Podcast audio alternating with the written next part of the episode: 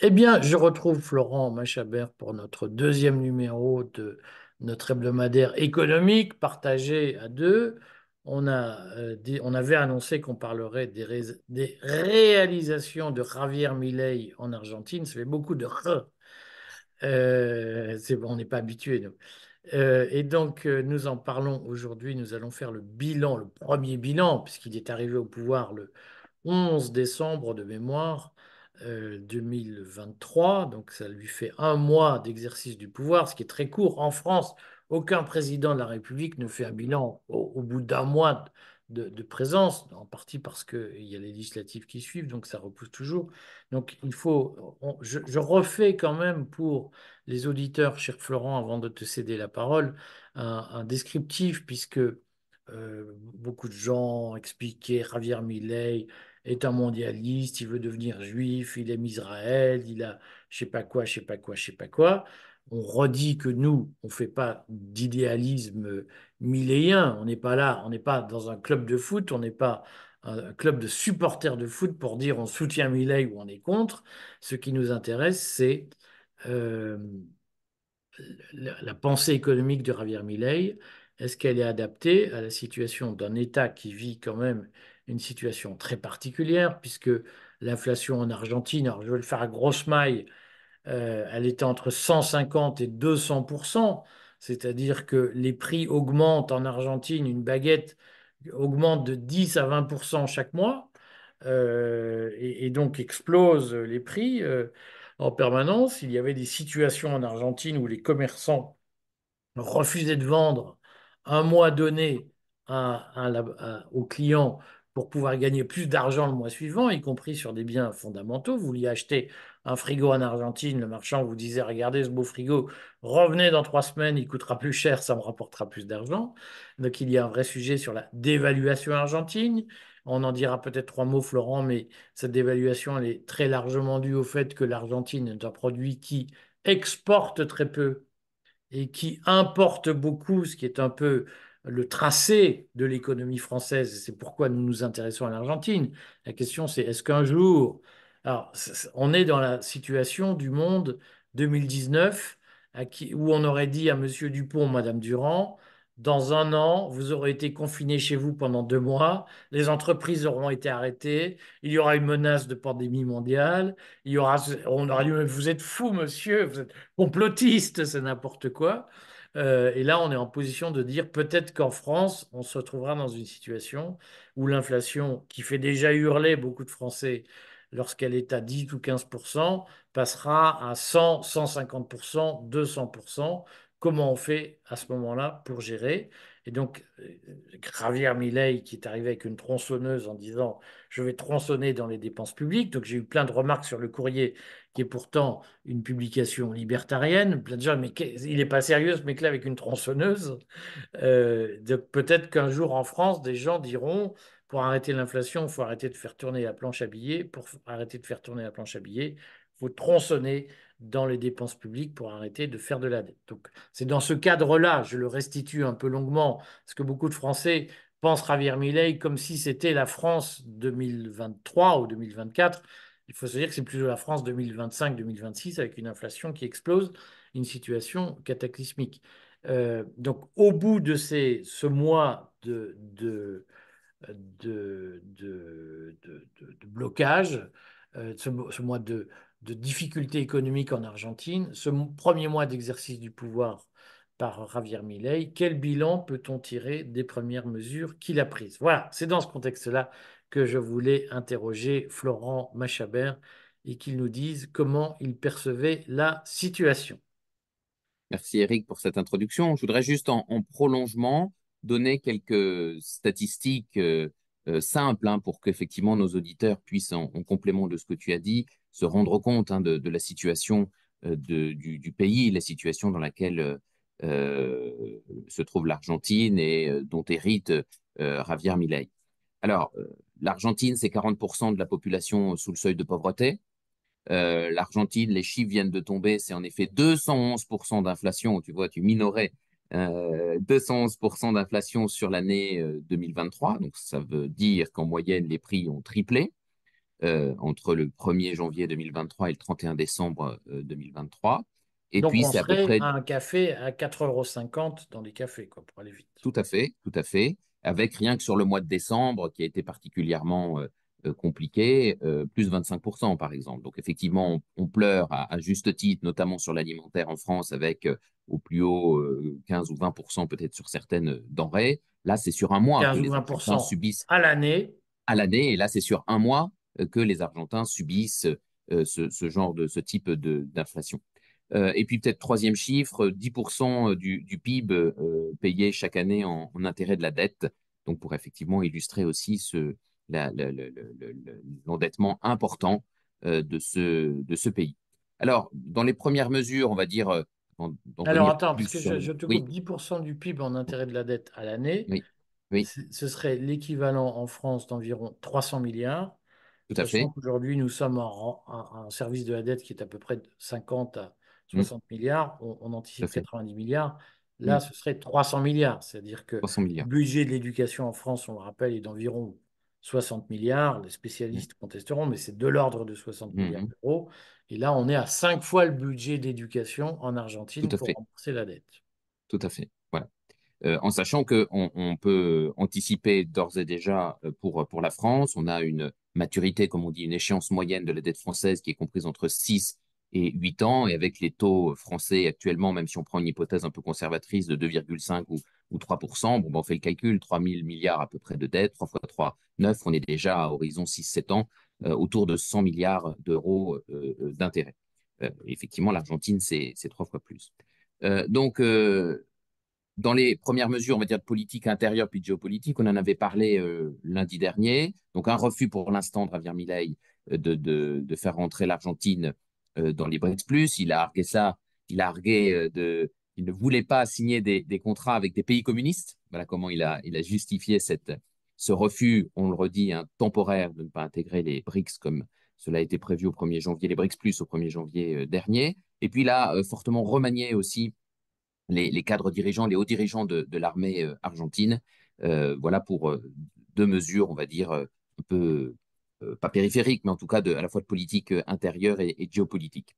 Dans euh, effectivement les premières mesures qui ont été prises dès le, mois de décembre 2023, 2023, autour du 20 décembre, il a signé un, méga décret, comme a dit la, presse, qui est entré en vigueur immédiatement, même si son entrée en vigueur est, partielle, qui a abrogé et à peu près 300, 300 normes, 300 textes, 300 normes juridiques existantes euh, qui vont de la régulation du marché immobilier, qu'il a donc dérégulé, libéralisé, euh, à celui de la santé, de la pharmacie. Il a mis fin à euh, presque tous les, contrôles de prix dont l'Argentine avait, avait, le secret, un certain nombre d'entraves aux contrats aussi qui ont été, qui ont été levées, notamment en droit, en droit du travail. Et puis, il a directement embrayé au mois de janvier, et d'ailleurs le texte est en cours d'examen devant le Parlement argentin depuis mardi 9 janvier. Donc un second projet, cette fois n'est pas un décret, mais, un projet de loi avec 664 articles. Donc on est vraiment sur une, loi omnibus, comme disent les, les, les, Argentins. Alors effectivement, les premiers échos dans la presse, ça a été Ah, Javier Milei, vous vous rendez compte, il veut supprimer le droit de grève. Alors quand on gratte un petit peu, il ne veut pas supprimer le droit de grève, il veut le restreindre de la façon suivante, c'est qu'une personne, euh, si elle décide, un gréviste, s'il euh, décide de bloquer l'accès ou la sortie euh, d'une entreprise, donc pendant un mouvement de grève, il a le droit d'être gréviste, mais s'il fait une obstruction à l'entrée ou à la sortie de l'entreprise, alors effectivement, les, choses vont se durcir pour lui avec ce, ce projet de loi, puisqu'il peut être licencié pour ce motif et ou perdre un certain nombre d'accès à des prestations sociales. Donc, ce n'est pas une suppression comme on le lit dans la presse, du droit de grève, c'est une restriction dans les conditions que, je viens d'énoncer. Dans ce méga projet, on, lit aussi la privatisation d'une quarantaine à peu près, euh, semble-t-il, euh, d'entreprises nationales, d'entreprises publiques.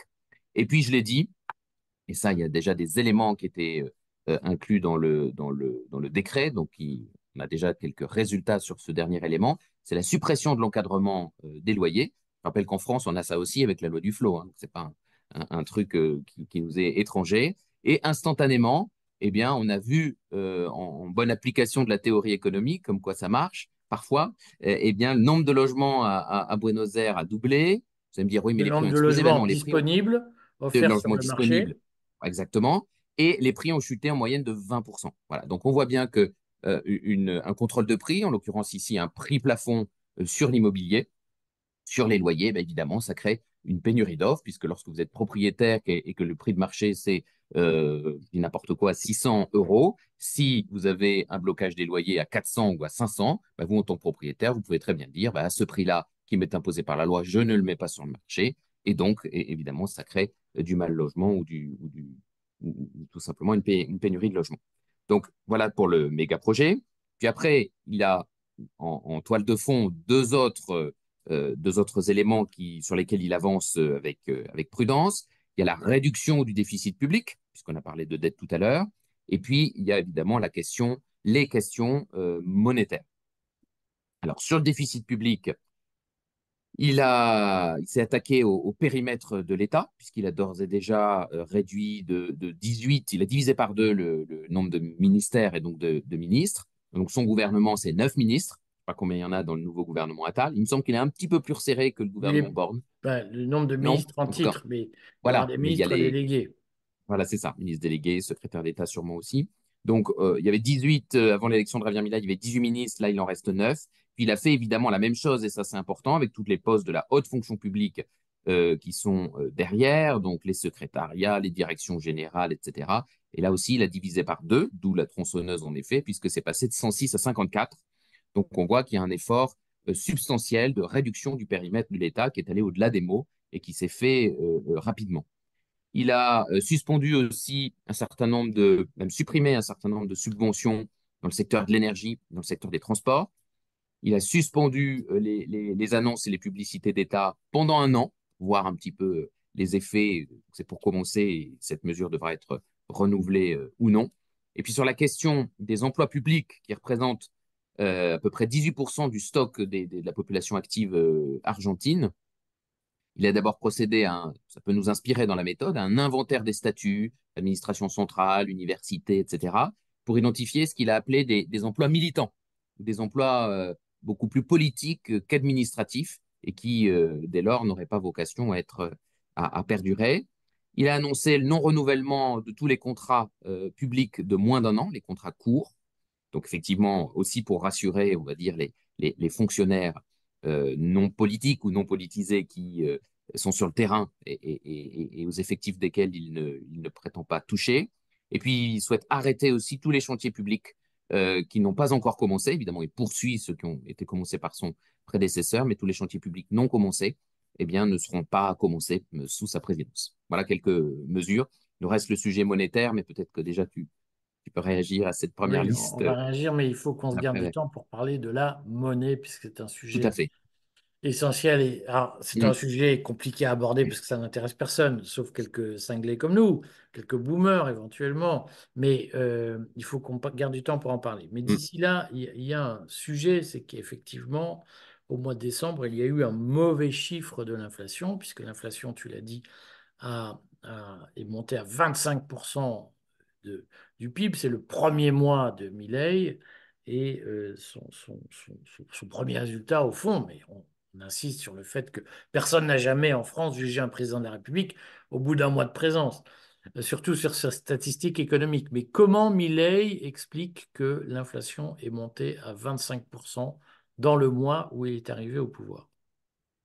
D'abord, sans, vouloir être, euh, être pédant, mais le- en matière d'inflation, il y a ce qu'on appelle l'hystérèse, c'est-à-dire il y a des effets d'inertie. Et quand on a une inflation avec une quantité de monnaie, ce qu'on rappelle avec euh, les monétaristes, que l'inflation, c'est pas du tout la hausse des prix. Hein, c'est, ça, n'est qu'un effet. Le phénomène est monétaire. C'est parce qu'il y a un excédent de création monétaire qui se répartit sur une production de biens et de services qui va moins qui, se fait dans une proportion plus, faible, et ça, ça provoque euh, une hausse des prix. Donc, c'est euh, cette création monétaire excessive C'est-à-dire qu'on a trop battu monnaie, on a bien trop fait tourner la planche à billets, sous une forme ou sous une autre, on est bien sous une forme ou sous une autre, et que ça, ça nécessite, euh, on en parlera sur la partie monétaire, mais ça nécessite des mesures de, de freinage ou d'arrêt d'émission de la monnaie qui prennent du temps. Ça, c'est le premier élément. Puis ensuite, il a pris quand même une mesure euh, de, de dévaluation du peso qu'il a divisé par deux. Et ça, mécaniquement, de façon transitoire, ça c'est ce que je me mets à la place d'un Argentin, c'est compliqué à comprendre. Il y a déjà euh, 15% d'inflation. On fait de la dévaluation pour des raisons qu'on va expliquer dans la partie monétaire. Et donc, évidemment, transitoirement, ça renforce encore l'inflation. Euh, donc, euh, voilà un, peu les, deux raisons pour lesquelles euh, euh Milley ne peut pas faire de miracle euh, tout de suite et qu'il va falloir, aller 12, 18, 24 mois pour vraiment mesurer euh, la, la, les effets de, de l'ensemble de ces trains de mesure, à la fois sur le déficit public, sur la dette, euh, sur euh, la monnaie, etc. Alors, il faut, je, je, vais me permettre d'insister là-dessus, parce oui. qu'on voit un certain nombre de têtes pensantes qui nous vendent, par exemple, sur le Frexit, le, de, de, du rêve en disant on va pouvoir s'endetter, si on, fait, on sort de l'euro, on s'endette, on dépense pour les hôpitaux, pour la santé, pour l'éducation, pour... puis on n'a plus de compte à rendre à personne. C'est un peu ce qu'a fait l'Argentine, il faut mmh. redire, puisqu'on sait que par exemple François Asselineau dit mais si on arrive au pouvoir, on fera une petite dévaluation qui n'aura pas d'impact sur l'inflation. Ce que tu es en train de nous dire, c'est que la dévaluation pratiquée par Milley dans, dans une formule qui est au fond pas celle du Frexit, mais elle n'est pas sans lien, oui. ça, ça, produit quand même de la cherté de vie dont, dont les Argentins subissent les conséquences.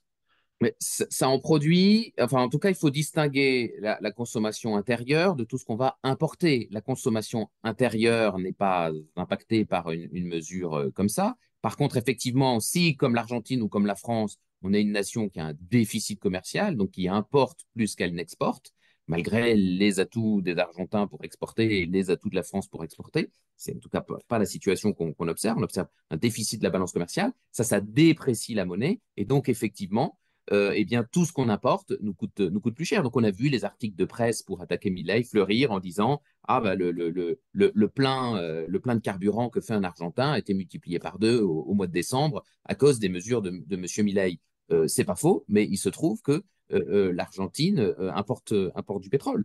Donc, sur les biens importés, par définition, si notre monnaie devient plus faible, il faut aligner plus de nouveaux francs français ou même d'euros, puisqu'on paye en dollars, ou de, ou pesos en Argentine, euh, qu'avant euh, une, telle mesure de dévaluation. Ça, c'est mécanique. Voilà.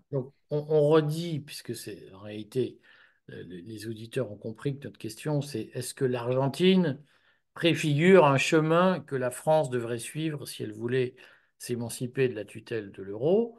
La dévaluation, au début, c'est quand même un moment douloureux. C'est pas puisqu'on importe beaucoup comme l'Argentine, on oui. exporte peu, plus que l'Argentine, mais on a quand même ce déficit de la balance. On importe beaucoup plus qu'on exporte. Une dévaluation dans ce cadre-là, c'est un effort extrêmement lourd.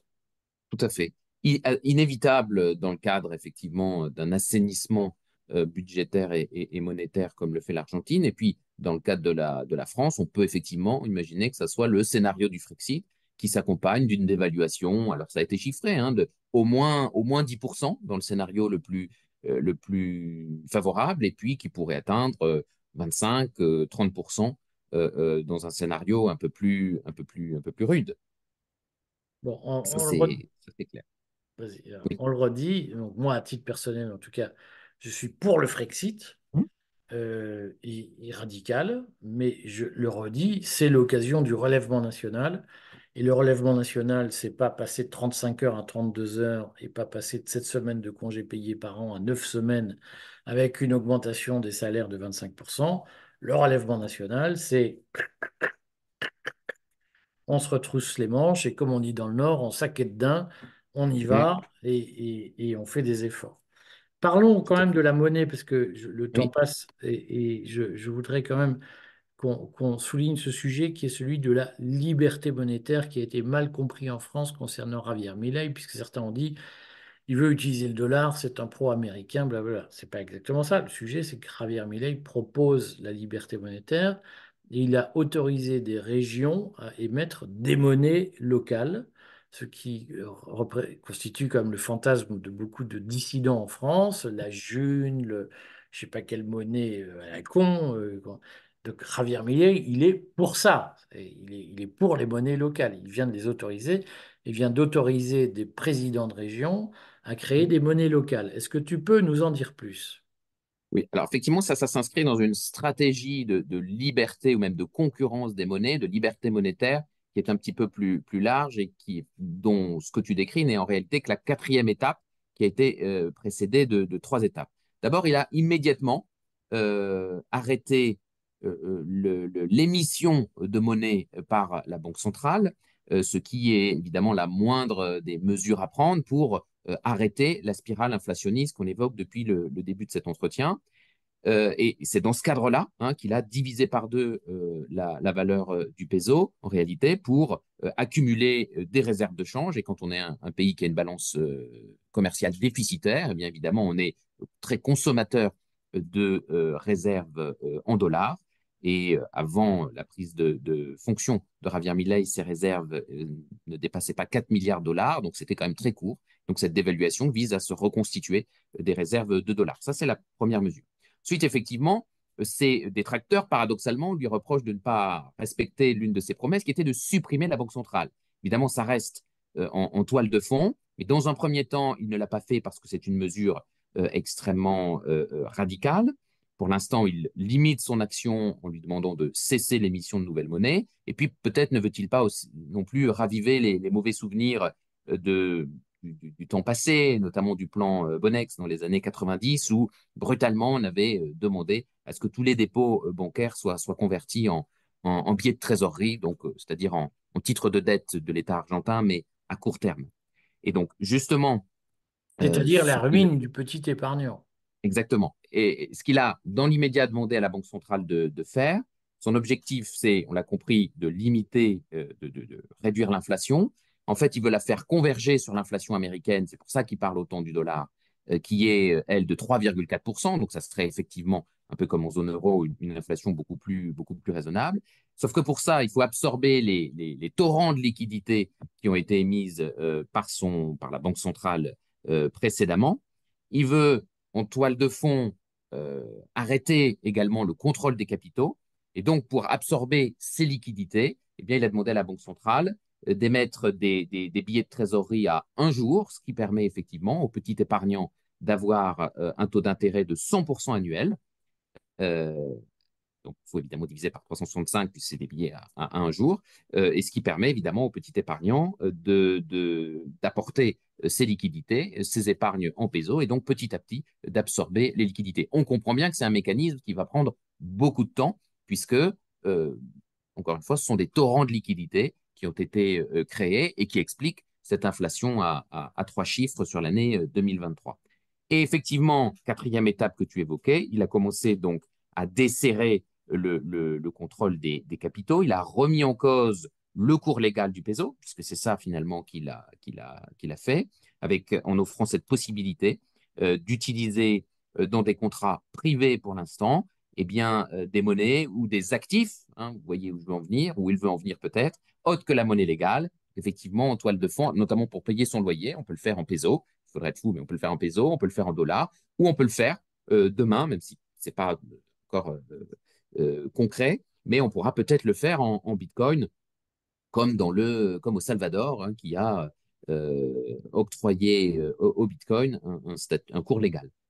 Donc voilà, la, logique de concurrence des monnaies qui, qui, est proposée et par quelles étapes il est en train de passer, même si chacune de ces étapes, on le comprend, eh bien, nécessite, euh, nécessite euh, du temps parce qu'on a affaire à euh, la monnaie, ça a quand même beaucoup d'inertie. Et donc, on disait en début d'entretien, c'est pas d'un claquement de doigts qu'on peut arrêter l'inflation et ça passe même par des étapes douloureuses de dévaluation qui temporairement renforcent cette inflation.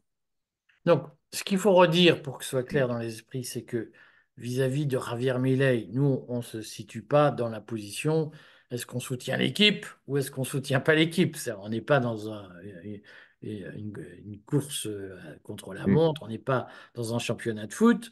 On est là pour dire quelles sont les mesures de politique économique que Javier Milei prend, indépendamment de ce qu'il est pour le mondialisme, contre le mondialisme. Ce n'est pas notre sujet. C'est si la France devait vivre une situation parallèle à celle de l'Argentine aujourd'hui, c'est-à-dire une monnaie, on, a notre propre monnaie, on, on, doit supporter le prix de notre propre incurie, de notre surendettement, de nos déficits publics extravagants, de nos surnombres de fonctionnaires euh, euh, dont on me dit qu'ils sont débordés, mais enfin, moi j'ai été fonctionnaire, j'ai certains doutes, et pas que fantasmés.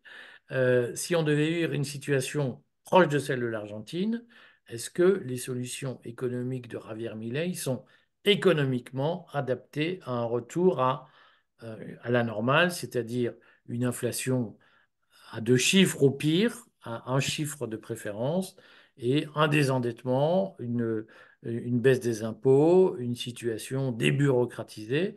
Est-ce que de ton point de vue, les solutions de Javier Milei peuvent être euh, des solutions intéressantes?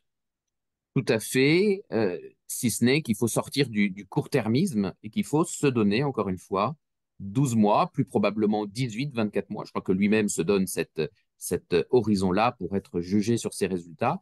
Donc, c'est évidemment pas, comme tu l'as dit, au bout d'un mois qu'on va pouvoir apprécier euh, de, l'efficacité ou non de, telle ou telle mesure, même si sur la dérégulation du, marché immobilier, on a vu qu'encore une fois, à Buenos Aires, on a eu une baisse des prix et euh, la fin de la pénurie d'offres de logements euh, disponibles. Je voudrais juste rajouter que temporairement, il est conscient évidemment que ajouter de l'inflation à l'inflation pour les plus défavorisés des Argentins, donc c'est quand même 40% de la population, c'est compliqué. Donc il a simultanément euh, renforcé euh, le, filet de sécurité des plus défavorisés, il a doublé l'allocation euh, familiale universelle et il a augmenté de 50% les cartes alimentaires, même s'il a annoncé évidemment que ces mesures avaient vocation à disparaître complètement, encore une fois, à horizon 18-24 mois, pour une fois l'ensemble de ces trains de mesures à la fois effectif et puis euh, efficiente concrètement sur le, sur le terrain.